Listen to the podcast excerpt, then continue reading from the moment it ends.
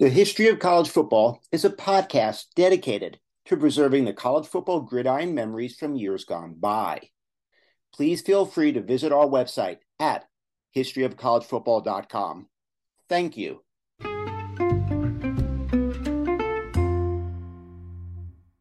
Welcome to History of College Football. I am Jay Abramson, and I will take you down a gridiron memory lane.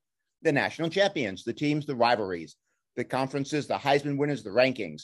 Today, we discuss the most stunning loss for each team in the American Athletic Conference. The American Athletic Conference, the AAC, is jam packed with teams that are more than rich in the college football history. It's a history that includes dynasties and legendary coaches, rivalries, and players that have come to define the game. So, today, in alphabetical order, we turn to each one of the teams currently residing in the AAC and discuss what we consider the program's most stunning loss in the team's storied history. In alphabetical order, here we go. Cincinnati Bearcats, most stunning loss. Florida 51, Cincinnati 24, January 1st, 2010, the Sugar Bowl. Number four, Cincinnati entered the game 12 and 0 and entertained visions of an undefeated, untied season. Number five, Florida was 12 and 1. Florida jumped out early as Gator quarterback Tim Tebow completed his first 12 passes of the game. And Florida led 30 to 3 at halftime. That day, Tim Tebow threw for 533 yards as the Gators never looked back to derail that perfect season for the Bearcats. Connecticut Huskies' most stunning loss. Boston College 51, Connecticut 13, November 24th, 1928. In the last game of the season, Connecticut entered the game 4 0 3, four wins, no losses, three ties, with dreams of an undefeated, unscored upon season. The Aggies, now called the Huskies, had dreams of more than just an undefeated season, for had UConn shut out the Eagles, the Aggies would have been unscored upon the entire season. Boston College entered the game 8 0.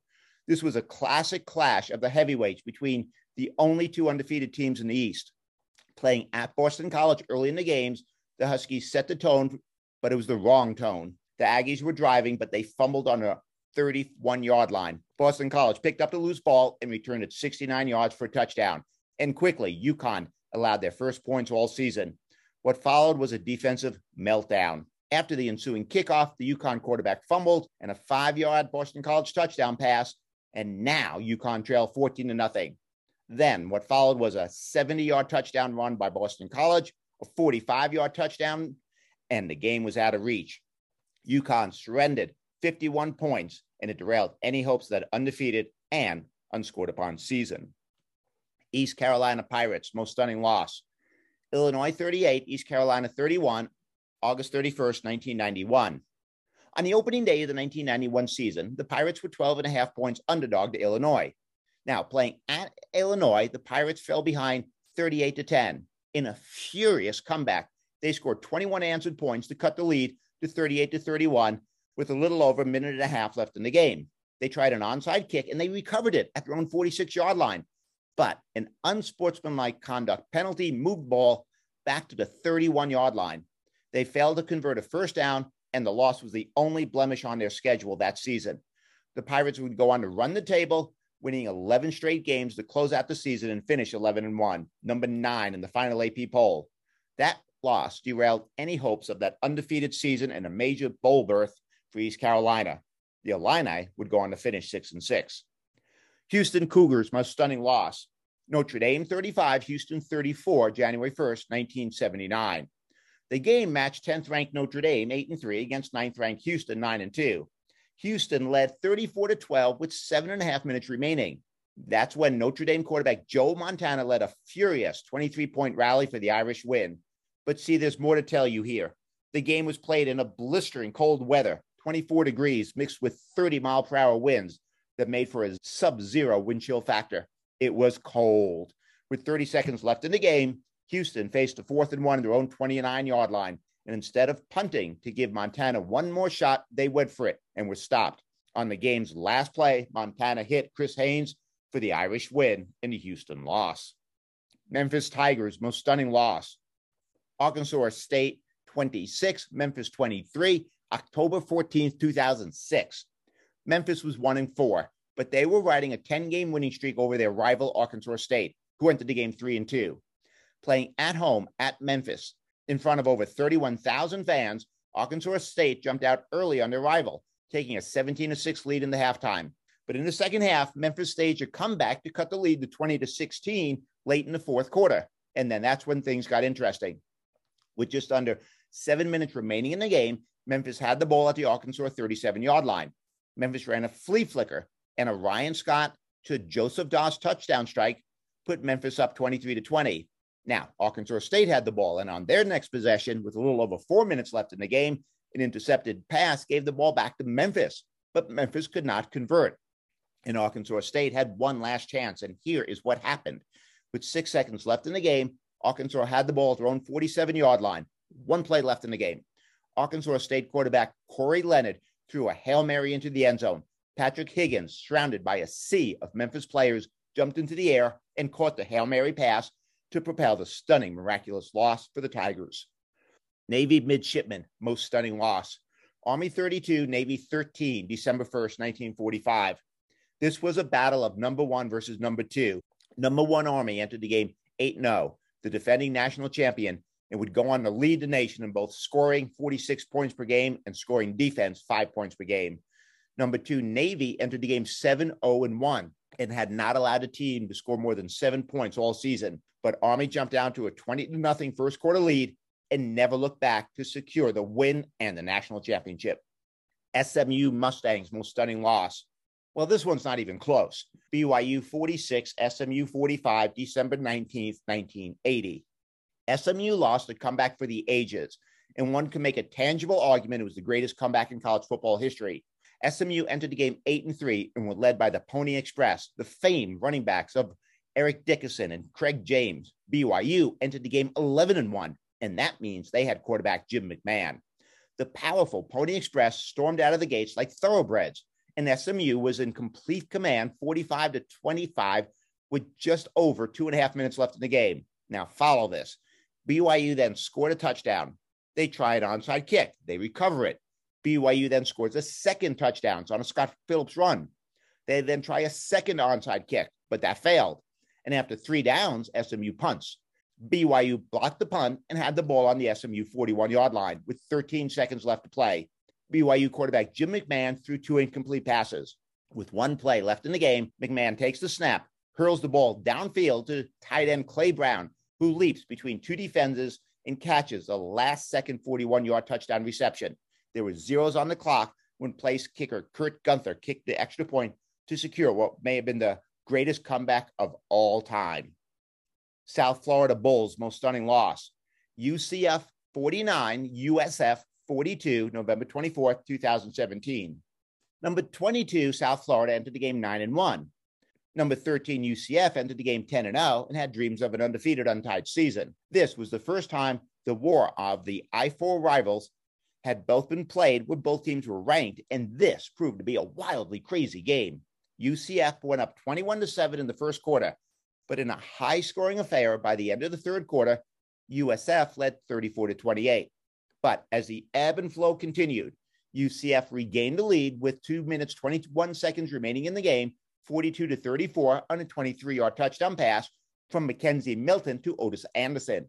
But on USF's next possession, the explosive fireworks actually cranked up another notch. And here is what happened USF had the ball on their own 17 yard line with just under two minutes to play, down by one score, 42 to 34. Quinton Flowers hit a wide open Darnell Salomon on an 83 yard touchdown pass to cut the lead to 42 to 40. And as there was 141 left to play in the game, the Bulls, well, they opted for the two point conversion. Quinton Flowers hit D'Ernest Johnson for a two point conversion that tied the game at 42. The Bulls kicked off to the Knights' dangerous return man, Mike Hughes, who fielded the kickoff at his own five yard line and raced to the 35 yard line, where he made a cut. He switched direction and then outran the USF kickoff coverage as the stunned announcer announced, Do you believe it? For a spectacular 95 yard kickoff return to secure the undefeated season for the Knights. The Knights would go on to win the conference title, their bowl game, go 13 0, marking our historic turnaround for a program that two years earlier was winless as the Knights went from 0 12 to 13 0 in two seasons. Temple Owls' most stunning loss. Tulane 20, Temple 14, January 1st, 1935, the Sugar Bowl. This is how you have an inaugural bowl game. You have an instant classic. In the first Sugar Bowl ever played, number three Temple, who was coached by legendary coach Pop Warner, entered the game 7 0 1 with aspirations of an undefeated season and a possible national championship. Number 13 Tulane entered the game 9 and 1 in a game filled with sensational plays with over 28,000 in attendance. Tulane fumbled at their own 10 yard line. Temple's Glenn Frey, seven yard touchdown pass to Danny Tester, scored the first touchdown in Sugar Bowl history and put Temple up 7 to nothing. In the second quarter, Temple fumbled again at their own 18 yard line. Temple's Dave Smukler, who was to play all 60 minutes in the game, from the two yard line, launches himself over the goal line to put Temple up 14 to nothing. The Owls actually now led 14 to nothing, having 28 yards in total offense. On the ensuing kickoff, Tulane's Johnny McDonald took the ball near the sideline in his own 10, ran three yards, and as the Owls converged on him, he lateraled five yards behind him to Claude Little Monk Simmons, who is now at the 15 yard line, running in stride. Little Monk nearly went out of bounds as he dashed around stunned Owl defenders, and then, well, bam, he was off to the races, scampering 85 yards for touchdown. The floodgates then opened in the second half. Late in the third quarter, an incredible 28 yard run by Tulane's Bucky Bryan set up a pass from Bryan to Hardy, who leapt between two Owl defenders for the game tying touchdown. In the fourth quarter, Tulane took the lead for good on a 43 yard touchdown pass. Tulane had stormed back, scoring 20 unanswered points to secure the stunning victory and end any hopes of an undefeated season and a national championship in an instant classic. Tulane Green Wave, most stunning loss. USC 21, Tulane 12, January 1st, 1932, the Rose Bowl. With dreams of a national championship, Coach Bernie Bierman's Tulane Green Wave entered the game 11 0. USC entered the game 9 1. Playing in front of over 83,000 fans in the Rose Bowl, USC took a 7 0 lead in the halftime. Then in the third quarter, USC's Hall of Fame halfback, Ernie Pinckert, who up to that point made his reputation as a phenomenal blocking back, took over. At the 28 yard line, USC handed off to Pinckert, who reversed field and ran for a 28 yard touchdown. On the ensuing possession, Tulane fumbled and Pinckert recovered up the fumble for the Trojans. And three plays later, Pinckert again scored, scoring two touchdowns in less than a minute to increase the lead to 21 to nothing and erase Tulane's dream of a perfect season and a national championship. Tulsa Golden Hurricane, most stunning loss. Tennessee 14, Tulsa 7, January 1st, 1943, the Sugar Bowl. Number four, Tulsa entered the game 10 0, had outscored its opponents by a combined score of 343 to 32, and the closest game was a 33 to 19 defeat of Creighton. Number seven, Tennessee entered the game 8 1 and 1. In a tightly contested first quarter, Tulsa's Glenn Dobbs punted the ball 76 yards. Tennessee knew they had to return punts that day or Dobbs would keep them pinned back all day long. Well, Tennessee began to return punts, an alarming 17.5 yards per punt return, and took a 14 7 lead. Late in the fourth quarter, Tulsa drove to the Tennessee 13 yard line, but Tennessee intercepted the pass to secure the stunning upset. UCF Knights, most stunning loss. LSU 40, UCF 32, January 1st, 2019, the Fiesta Bowl. Number seven, UCF entered the game 12 0. They were undefeated, untied, riding a 25 game winning streak in quest of a perfect season. But UCF was playing without McKenzie Milton, who was injured on a severe leg injury suffered in the regular season finale against USF. Number 11, LSU entered the game 9 and 2.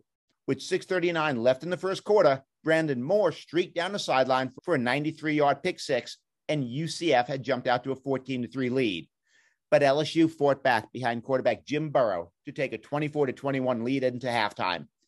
Down 40 to 24 with a little under two and a half minutes remaining in the game, UCF scored on a two yard touchdown run by Taj McGowan to cut the lead to 40 to 32. Now down by only one score, UCF executed that onside kick and nearly recovered it, coming within inches actually.